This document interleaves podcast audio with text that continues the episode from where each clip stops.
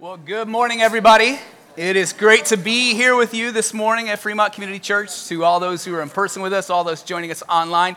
Uh, if you're new around here, my name is Eric, and on behalf of all of our, uh, our pastors here at FCC, I just want to say welcome. We're really glad that you're here. We'd love to connect with you, help you figure out uh, what your next steps in connecting with Christ are. Um, I wanted to start off this morning with some prayer, uh, just some things that God has put on my heart this morning to pray over. Um, and then we're going to dive into a sermon with, with two Dougs. We're going to have appearances by two different Dougs in this sermon. I think that's a record. So let's pray. Um, uh, Lord, we do thank you that we can be here today. Um, we thank you, Lord, for, um, for rain and sunshine this morning. Um, God, we thank you for the ways that you remind us of your presence. And um, God, I just I, I think of, of, of the last few weeks and all that's been going on in the news and how overwhelming it can be and, um, and how close to home some of these mass shootings have been here in California, and um, news footage released of, of, of a, a, young man's life ended by, by police. And, uh, and I think of all the things that are changing in the world and how disorienting that can be for all of us. And I just, honestly, Lord, it's overwhelming. It's overwhelming when we think of all the pain that's out there, all the things that we keep seeing that are out there.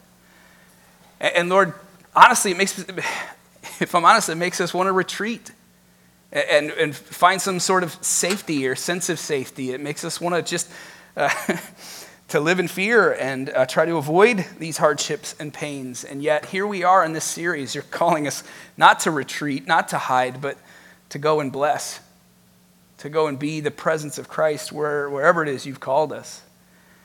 And so, Lord, as we, as we mourn these things that are happening, we weep with those who weep and we cry, Lord, how long, how long is this going to continue?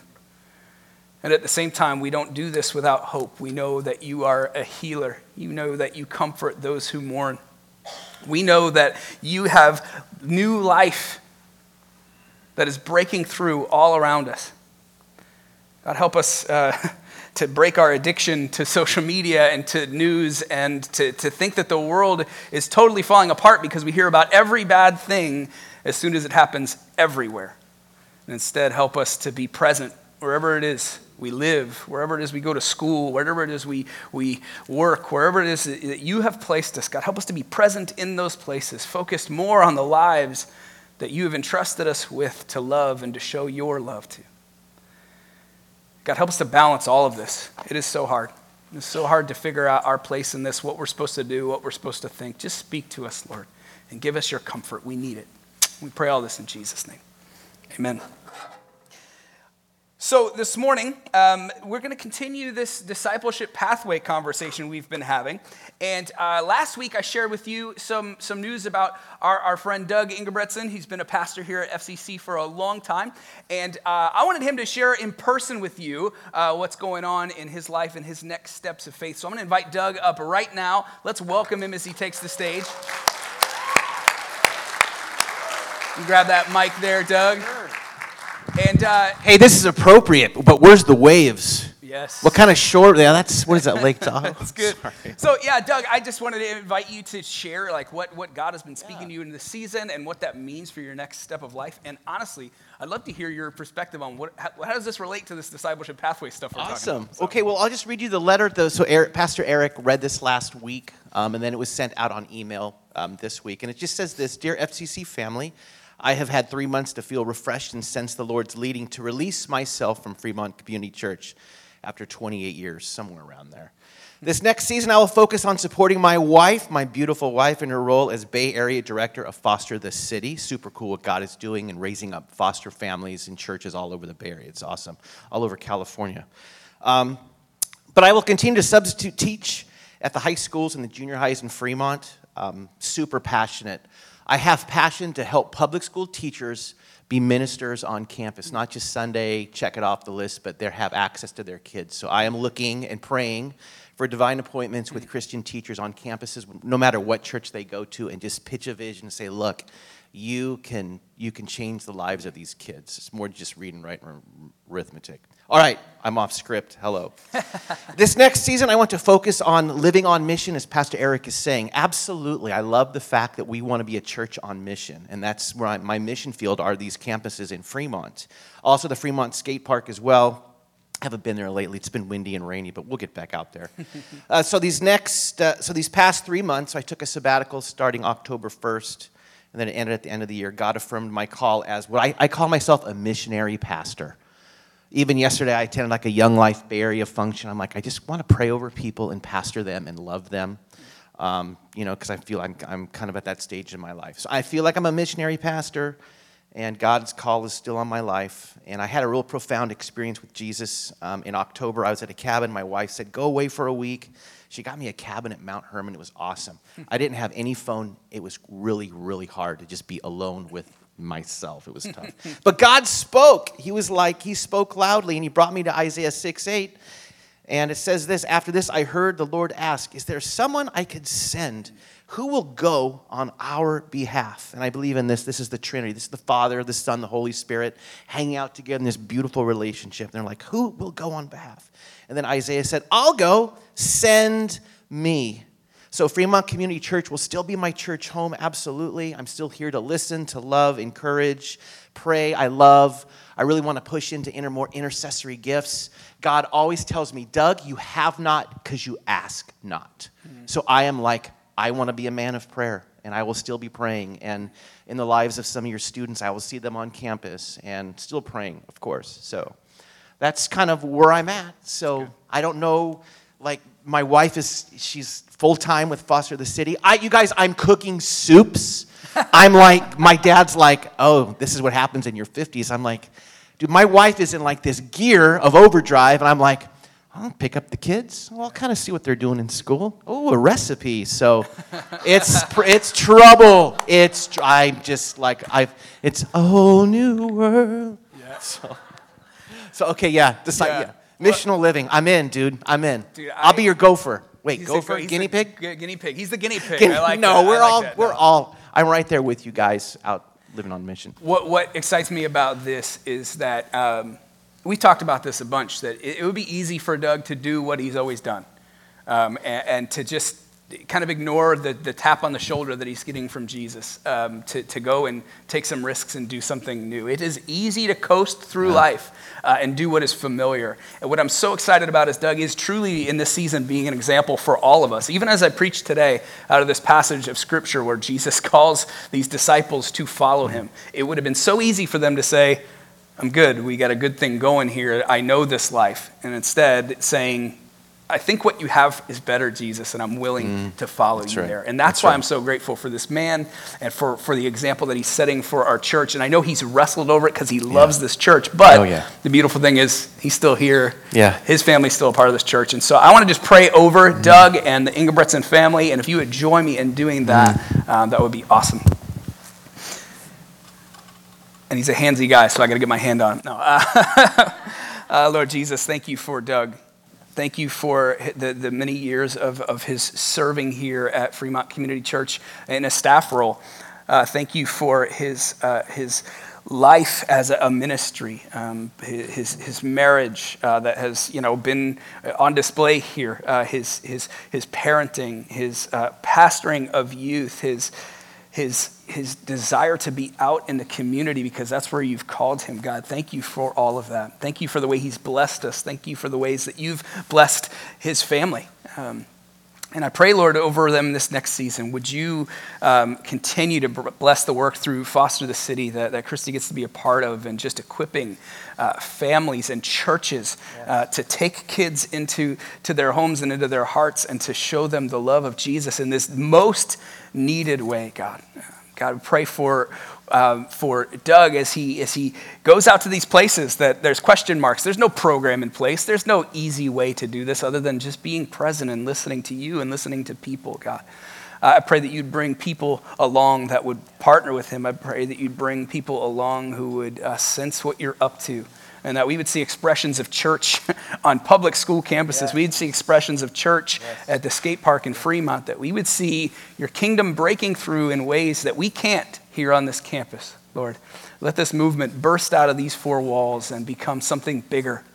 Uh, all of this land, not just this church building, everything here is yours. And we want to see it, uh, recognize you. We want to see each person be blessed and come to know you. And so, Lord, I pray this over Doug. I pray this over our church. And uh, as we go forward together in a different way of partnering, uh, God, we are grateful. And, and we say thank you, God, and we say send us. Send us, Lord. We pray all of this in Jesus' name. Amen. Amen. Thank you, Doug. Thank you, Doug. Uh, thank you, Doug, for, for, um, for sharing this morning. Thank you, Ingebretsons, for uh, your partnership in ministry and your friendship as well. Uh, this is what discipleship pathway is all about um, that's what i love about all of this is this is a part of what god is doing here at fcc and if you've been here for the first two weeks of discipleship pathway i'll do a quick, quick recap if you haven't uh, you'll get this recap too but I, would love for you to go online and rewatch the sermons for the last two weeks of we introduced discipleship pathway Discipleship pathway is simply this it's steps that we take to follow Jesus on mission. Steps that we take to follow Jesus on mission. And, and so we've got a little visual of it. It's five circles. And, and because it's really hard to read text if it's stacked on each other, the five circles seem separate, but they're not. They're layers of this discipleship pathway. And, and you see those circles there. The first one is uh, prayer and fasting, extraordinary prayer and fasting. Uh, and that's what we've been talking about the last couple of weeks. We're going to continue to talk a little bit about that today. Uh, and we're going to talk about that um, uh, as we go on because it's step one, but we never move on from step one. Prayer and fasting has to be a part of everything we do if we want to see God move in powerful ways. Uh, step two is living as missionaries, and that's where we're going to kind of kick off. We're, if, if today we're uh, on that chart, it would be the arrow between step one and two. That's where we're kind of today, is in this, this, this step from prayer and fasting to living as missionaries. Now, you had that question in the community time earlier of, of what, what comes to mind when you hear the word missionary? And we're going to get into that in a minute. But for many, it's this mystical thing to live as a missionary is, is something that's, that's out of reach for the average Christian. It's something that only special people can do. And I want to kind of spend the next three weeks doing a couple things. One, debunking that, not that missionaries aren't special, uh, but that, that, that it's for some other special kinds of Christians, right? Uh, and then we're going to talk about what steps do we take in order to do this. And I promise you, these steps that we are asking you to take are things that anyone who says, I'm a follower of Jesus Christ can do. Okay, this week we, we had a DBS. I know our youth were in this DBS. We had a Zoom DBS. Some of your life groups were doing this together. Your missional communities were doing this together. And this is from Luke 5, verse 1 through 12. And DBS stands for Discovery Bible Study. It's our, our way of studying the Bible here, and it's our way of kind of preaching through these messages as well. So this is Jesus. He has uh, just kind of started his public ministry. The chapter before, he's in the temple and he reads the scroll of Isaiah that talks about how that God is going to break through. And, and, and, he's going to do something new. And it's going to look like good news to the poor, and freedom for the prisoner, and healing for the sick. And then he rolls up the scroll and he says, Today, in your presence, in my, Jesus says, In my presence, this scripture has been fulfilled. He starts his public ministry, and then the next chapter, here's what we get. One day, as Jesus was standing by the lake of Gennesaret, this is also known as the Sea of Galilee, it's an interchangeable thing, uh, the people were crowding around him and listening to the word of God. He, sat at the, uh, he saw at the water's edge two boats left there by the fishermen who were washing their nets. He got into one of the boats, one, the one belonging to Simon, and he asked to put out a little from shore. Then he sat down and taught the people from the boat. When he had finished speaking, he said to Simon, Put out into deep water and let down the nets for a catch. Simon answered, Master, we've worked hard all day, all night, and haven't caught anything. But because you say so, I will let down the nets. When they had done so, they caught such a large number of fish that their nets began to break. And so they signaled their partners in the other boat to come and help them. And they came and filled both boats so full that they began to sink. When Simon Peter saw this, he fell at Jesus' knees and said, Go away from me, Lord. I am a sinful man. For he and all his companions were astonished at the catch of fish they had taken. And so were James and John, the sons of Zebedee, Simon's partners. Then Jesus said to Simon, Don't be afraid. From now on, you will fish for people. And so they pulled their boats up on the shore, left everything, and followed him. When we do Discovery Bible Study, we answer uh, a series of questions. And the first question as we dig into the text is always this what does this teach us about God? What does this teach us about Jesus? What does this teach us about his plan? And what it teaches us, the primary thing I hope that we can see today is that Jesus works through presence. Jesus works through presence. And there's some, some, uh, some notes that you can take if, you, if you've got a, a place to write these things down or put them in your notes app. I would write this down Jesus works through presence. Jesus enters Simon Peter's world. And, and he enters the world of fishing, right? This is what Peter is, is an expert at. He doesn't call him from afar, but he actually enters his boat, his work, his place of deep importance. He steps into Peter's context. And this is always how Jesus did ministry. He did it by his presence. And what happens? Apart from Jesus, no fish. With Jesus, too many fish almost. His presence brings things that are impossible otherwise. The presence of Jesus allows things that are impossible otherwise. Jesus tells Peter to do what he couldn't do before. Peter's sort of like, all right, I know you're kind of like the boss around here. Like, he's got respect for Jesus. He knows he's a rabbi and he's supposed to listen to him. He's like, I guess I'll do it. You said to do it, I'll do it. And then, boom, fish overwhelming catch. You see what's going on here is we're called to be fishers of people, we're called to make disciples. Just like we, we talked about in these first two weeks, we are incapable of saving anyone. We are incapable of bringing new life to people who, who feel spiritually dead and apart from God. What we're being called to do in the discipleship pathway is to pray, to listen for Jesus, He'll call us to do something that's truly impossible for us, but when we say, okay, when we have enough faith to say, okay, we will try, Jesus, He can do the impossible. Jesus works through His presence, and in His presence, the impossible becomes possible. It's all about His presence. You, you think there was something about Jesus' presence that day that made them go, yeah, I'll leave my boat. Yeah, I'll leave my nets. I'll leave my, my livelihood. I will leave even my family to go follow you wherever it is you want me to go. There's something about the presence of Jesus that makes people go, I don't know where this is going to go, but I know I need to go. You see, this is a bit of a crazy story. Let's put it in its context. I, I want to make sure that like you don't freak out. Um, if you're a fisherman, you don't have to give up fishing. Uh, maybe, maybe we'll see. Um, but what's important to know about this is that all uh, Jewish young men would have gone through a certain amount of religious education. And up to a certain point, they would have potentially been chosen to be uh, disciples of a rabbi, a local rabbi. And they would go wherever that rabbi went, they would do whatever that rabbi did, and they would learn from him. They would, they would learn how to, to, to pray for people, they would learn how to understand God's word and teach other people. Peter, James, and John are fishermen because they were rejects in this system. When it got time to choose disciples, no rabbi chose them. And they decided then to go into this trade, likely uh, the family trade, the family business, and they've got this partnership, this business that they run together. So, so to just start following a rabbi out of the blue isn't quite as crazy as it sounds for you and for me, but it's still pretty magnificent. It's still pretty powerful that they leave behind their boats we're going to get more into that in a minute. Jesus works through his presence. And we're going to talk about how do we practice that presence as we go. The second question we ask in DBS is what does this teach us about people and specifically me? If this passage is true, then what, what must I change? And this begins our conversation on what it means to be a missionary. Can you remember the first time you ever heard about a missionary?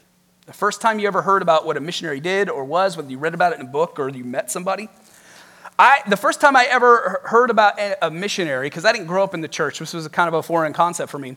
I heard about um, my wife's, uh, her parents' friends who they'd known since high school who were missionaries in Cameroon. Um, that's on the other side of the earth, right? That, that to me spoke like this how could they do that? How could they leave everything that was comfortable to them? They grew up in the same city as, as I did. They, they went to the same high school as I did, however many years earlier, and yet something happened in their lives where they said, We will follow Jesus to the other side of the world. And in my mind, these are spiritual giants, these are, are, are superheroes of the faith. They're special. And there's two things that happens with that. One, sometimes when we think in those terms, um, we, we doubt the power of God in our own lives. God can do that through them, but they can't do that through me. And yet, Scripture is full of examples where God take the least expected person to do the most incredible thing. The other thing that happens when we, when we over glorify missionaries is that we let ourselves off the hook. Well, that's not my calling, so I don't have to do this, this, this, or this. Well, this passage today shows that to be a follower of Jesus, to be a disciple of Jesus, like these first ones he called, and everyone he's called after that, are to be fishers of people. We have a missionary calling on our lives. And partly we need to redefine maybe what missionary work is so that we can understand how that, that can play out for each one of us. But let's not let ourselves off the hook. To be a disciple of Jesus, to be a follower of Jesus, means we have a calling a calling to work with Jesus and with others to draw people to Christ. That's a part of who we are. If you say you're a follower of Jesus, fishing term, you're not off the hook. I don't know how to fish, so these, these metaphors aren't great for me. I mean, I sort of do, but not really well. Over the years, you know, my perspective has changed on that. Um, we're going to hear from some of our missionaries in a couple of weeks so that they can share this from their own uh, examples and stories.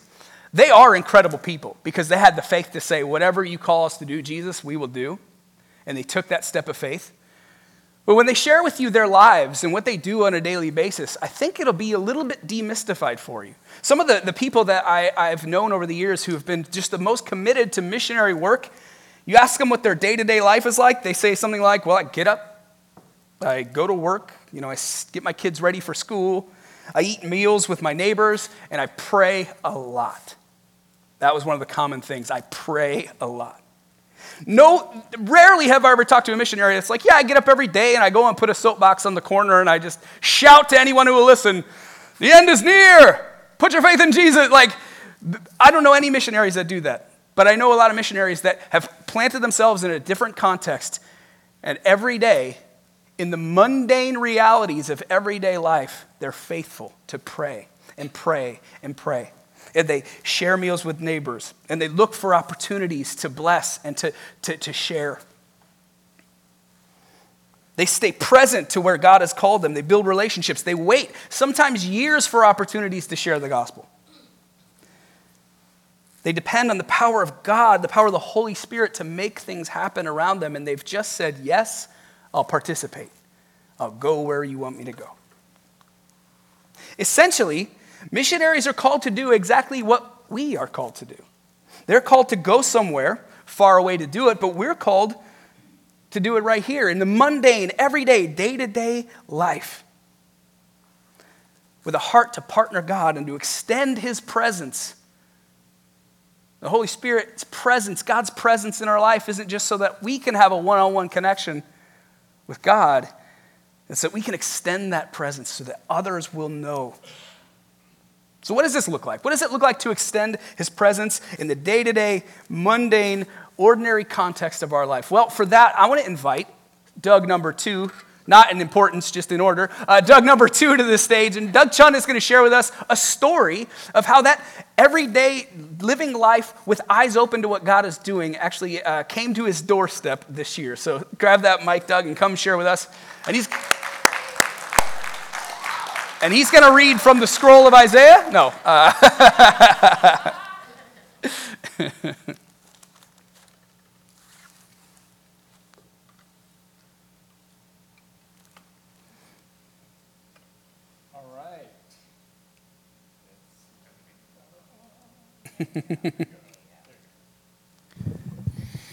okay, so I'm Doug number two. If there's another Doug out there, we could have a three Doug night.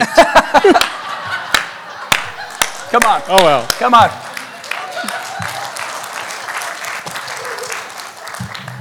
And Pastor, I, I do know how to fish. Okay. So one of the privileges I have as being a, a grandpa um, is I get to read stories to my grandchildren, and I have a two and a half year old, and that's that's one of my cherished joys of reading stories to her. So, uh, Pastor asked that I could uh, maybe read you a story, so I'm going to do that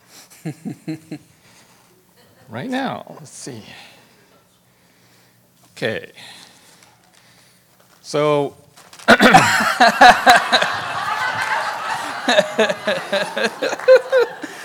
Subtle, Oh, subtle. Okay. There you go.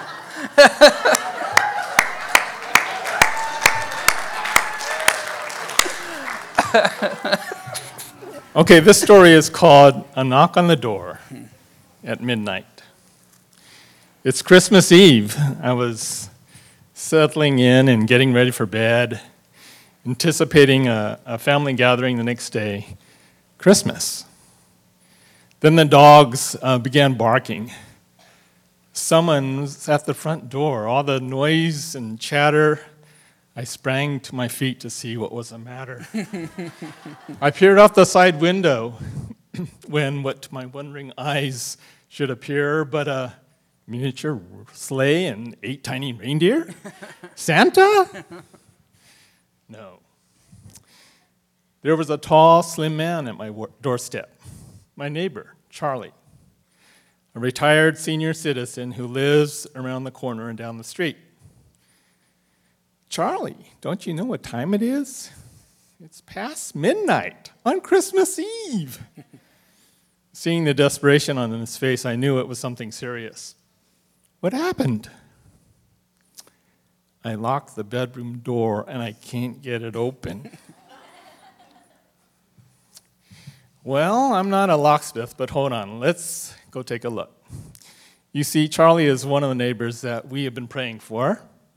When I walked upstairs and saw his wife sitting in the front of the in front of the bedroom door, I knew someone was in serious trouble.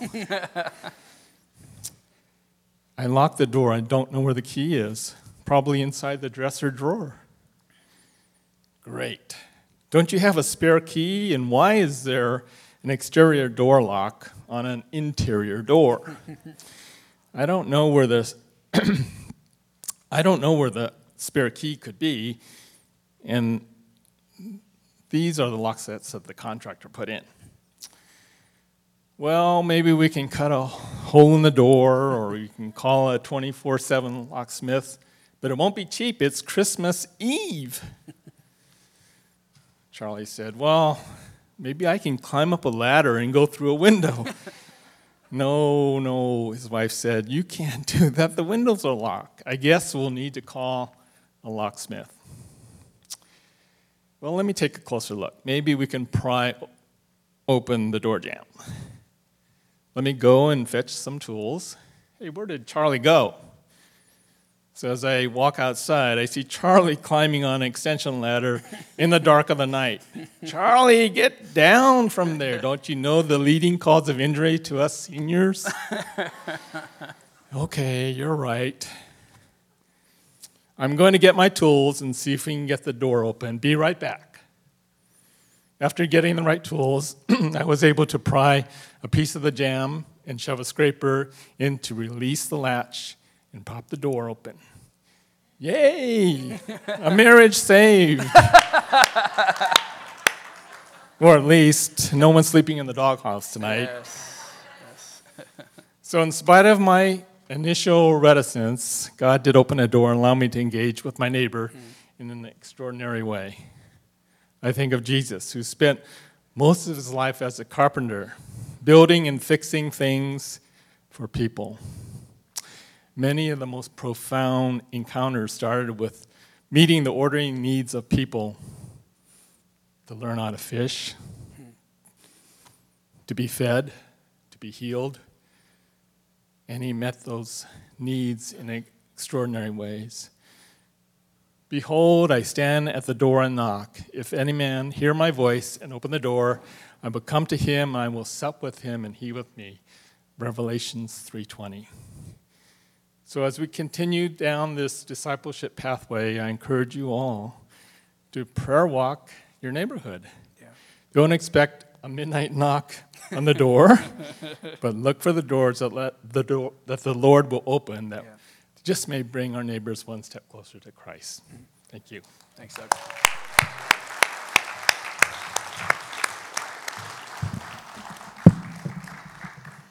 Thank you, Doug. I love that. I love the props too. Go Niners. Um, so much of that came with spiritual preparation, right? To be a missionary is not to kick down the doors of people's houses and say, put your faith in Jesus. It's to pray and to pray and to pray. And that came from prayer walking the neighborhood and praying for Charlie by name as, as Doug and Cindy walked through the neighborhood.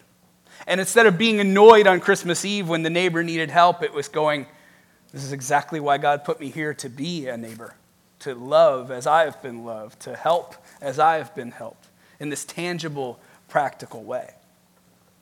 What it is, is it's extending the presence of God, like we talked about before, and that happens in, in three kind of movements. Three kind of movements of becoming to present to what God is doing around us. The first is that we are present to God in prayer.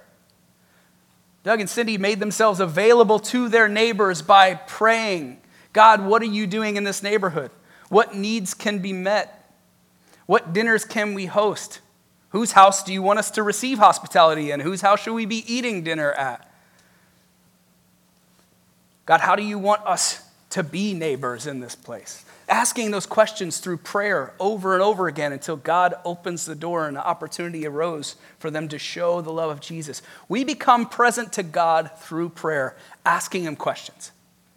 What do you want to see happen here, Lord? What, what do you want to do in this place? We've, we've introduced this idea of prayer walks. And, and, and when, when you're going on prayer walks, we're, we're saying, God, I believe you are at work in this place. Open my eyes to see what you're doing and what you're calling me to. It's just asking those questions over and over and over again. And if you have trouble walking, uh, that's okay. Uh, the suggestion that I gave a couple of weeks ago was hey, think of the people who live this way, turn that direction in your house, pray for them. And do 360 degrees of that, praying for the people that God has put around you. Or at work, you know, pray for the people that are there in your midst in your day to day life. Praying these prayers God, what are you doing in this person's life, and how can I be a blessing to them? This is, you know, comes from the Great Commission. This idea of being fishers of men, Jesus fully fleshes it out later in this Great Commission. In Matthew 28, this is after he's been crucified and raised from the dead, he tells his followers this All authority in heaven and on earth has been given to me. Therefore, go and make disciples of all nations, baptizing them in the name of the Father and of the Son and of the Holy Spirit, and teaching them to obey everything I have commanded you. And surely I am with you always to the very end of the age. We're called to go. And, and some translations kind of get a little closer to what Jesus has in mind in this. It's more like as you go, as you're going, who do you see around you?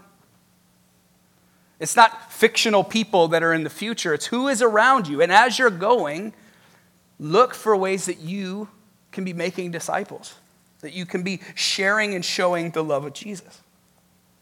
And through that mindset, through that mindset of being fishers of people and of making disciples, we become present to those around us. That's the second movement. We're present to God in prayer, but then we become present to those around us.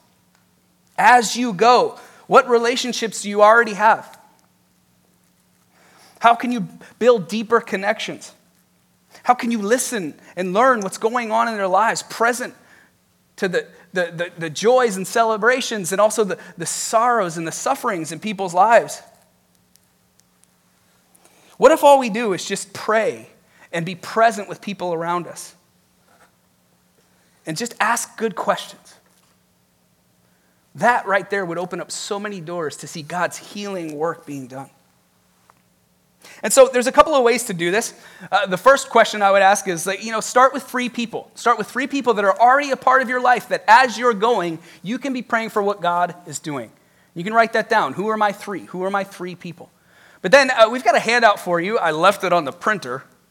Sorry about that. We got a handout for you that we'll make sure that we have on the way out. Um, in fact, uh, if somebody can go get that on the printer in this copy room over here, that'd be great. Uh, and we'll share this with you in the weekly email as well. And this is called relational mapping. And this is just taking stock of where you are in, the places that you're at, the, the, the places that you find yourself in your day to day, week to week rhythms. You're there in the center, and, and who are the people you've connected with that you can be a blessing to? Who are the people that God is putting on your heart as you're praying through these things? And then just start every day, over and over again, praying for these people that God has put in your life. Start with who are my three, or if you're just a next level homework achiever, do the relational map and really flesh this out. See who God is calling you to be praying for. When we are present to God in prayer, and we're present to the, the, the relational realities and needs of people in our lives, then we become present to what God is doing in our context.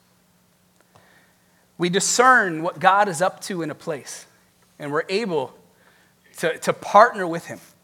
We see that somebody is going through grief, we grieve with them, we cry with them, we pray with them. We see that somebody has got a, promotion at work that they're really excited about, we celebrate with them.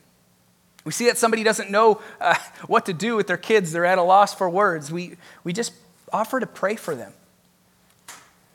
God is at work in all of these ways, not just in the, the good stuff, but in the broken stuff too. He's at work to bring healing. I'm going to skip ahead because I want to share this, this, this little passage here.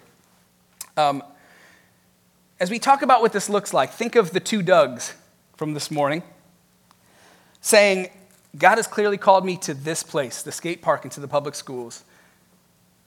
And so for that, for, for, for Doug Ingebretson, that's, that's going into that environment as often as possible, opening up our eyes through prayer walks. Who's there?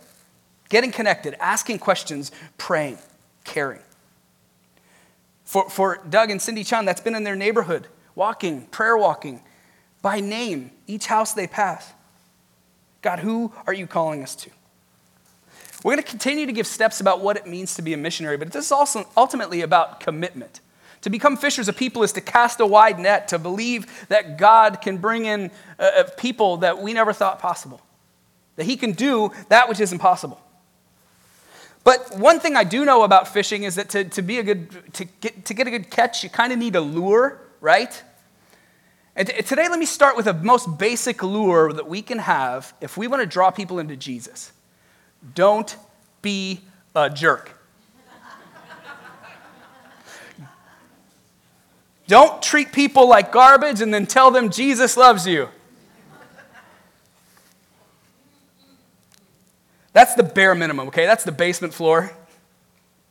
But, but what this means to have a lure, what this means to be a fisher of people, is to start by being a person that when you walk into a room, you bring the peace of Christ with you.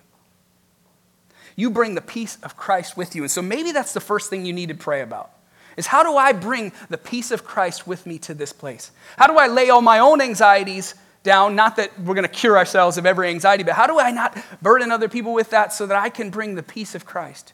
Point to the one who can take all of those things that we're worried about, that we're afraid of. How can I be a person of kindness and the fruit of the Spirit that we talked about in week one? Let's move beyond just not being jerks and say, How can I bring with me the peace and presence of Christ to these places that God is calling me? The kind of person that people want to know more about who you are and why you're that way. People see you and they say, That person is a person of humility in a world full of narcissism and, and ego and trying to stand out. That person walks humbly and securely in the world. Maybe that's the first prayer. One more verse. Actually, I got more than one more verse. Uh, this verse is the, the, the, way I want to kind of frame this for us to take some of that mystique off of the missionary uh, thing. This is Acts chapter 1. This is after Jesus has, has uh, resurrected. This is kind of part two of his commissioning to his people. He said to them, It is not for you to know the dates, uh, the times or dates the Father has set you by his own authority, but you will receive power when the Holy Spirit comes on you, and you will be my witnesses in Jerusalem and in Judea and Samaria and to the ends of the earth. He starts with Jerusalem. Some of you are going to stay. Yeah, I'm going to send some to the ends of the earth, but some of you are going to stay. And that's for most of us. Most of us have been called to stay in a place. And for whatever reason, my family, we're a few thousand miles away from where we're from because that's God's call in our life, but most of us are called to stay and be his witnesses. To be, to extend the presence of Jesus as we've experienced it in our own lives to help other people experience it in theirs. We commit to joining him in this place, embodied, participating. Just like Jesus came into our world, into our boat, he's calling us into this mission to be fishers of people, to be present, to believe enough that if we are obedient to Jesus, miracles will happen. And this goes back to the, to the, um, this, this question we asked in week one What is a disciple? What is a disciple? And, and the, the fun part about this is there's a, there's a handful of things that are a disciple, but the first thing, the first foremost thing is it's, it's someone who has a supreme commitment to the Lord Jesus Christ. Our priority is num- Jesus is our priority, number one, and nothing comes a close second. Nothing comes a close second. Justo Gonzalez wrote this about this passage. These three fishermen leave everything their boats, their nets, their catch, their families in order to follow Jesus. In this sense, the passage calls to renunciation. We often do not realize that these three leave everything and what they would have had at the height of their career. Their trust and obedience have led them to an unimaginable catch. The gospel of prosperity has come true because they believed they prospered. But such prosperity is short lived because they believe.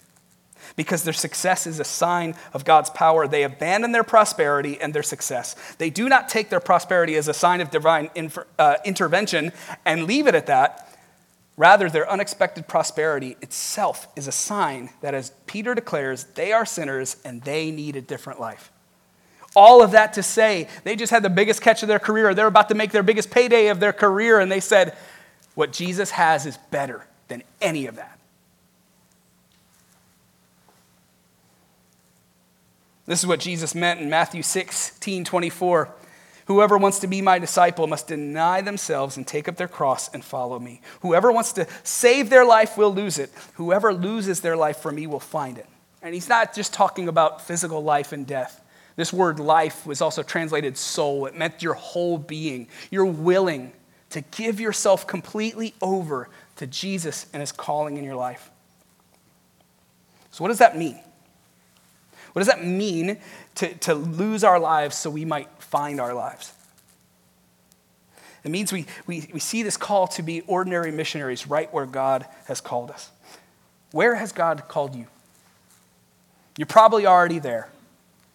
You're probably already right where He's called you to the people and places that are a part of your everyday life so that as you go, you can make disciples. And so, uh, the question that I want to ask as we close today is can you take a simple leap of faith? It's not hard to understand, but it's difficult to do. God is probably not calling you to leave your boats, your nets. He's not calling you necessarily to leave your job, your school, or your family, or whatever. He's not likely calling you, maybe he is, but not likely calling you to that. But he is asking you to see your job, your school, your hobbies, your family, your neighborhood differently. That Jesus isn't some tag along that comes with you and it's just a nice part of your life in addition to all of these things. Instead, he, he is the very purpose that you find yourself in these places to be present, to hear his voice, to be present, to build relationships, to be present to the life changing work that he is doing. When we participate in this, we truly experience life. Do you want to find true life? Whatever life you're trying to carve out for yourself, Jesus says, go ahead and lose that. My way is better. The new life that you'll experience as new life pops up all around you, it's so much better. I want to close with a quote from, from N.T. Wright on these same passages. I'm going to invite the band to come up. They're going to lead us in worship. But this is N.T. Wright's kind of conclusion of, of this passage in Luke 5. Jesus doesn't want to leave anybody out.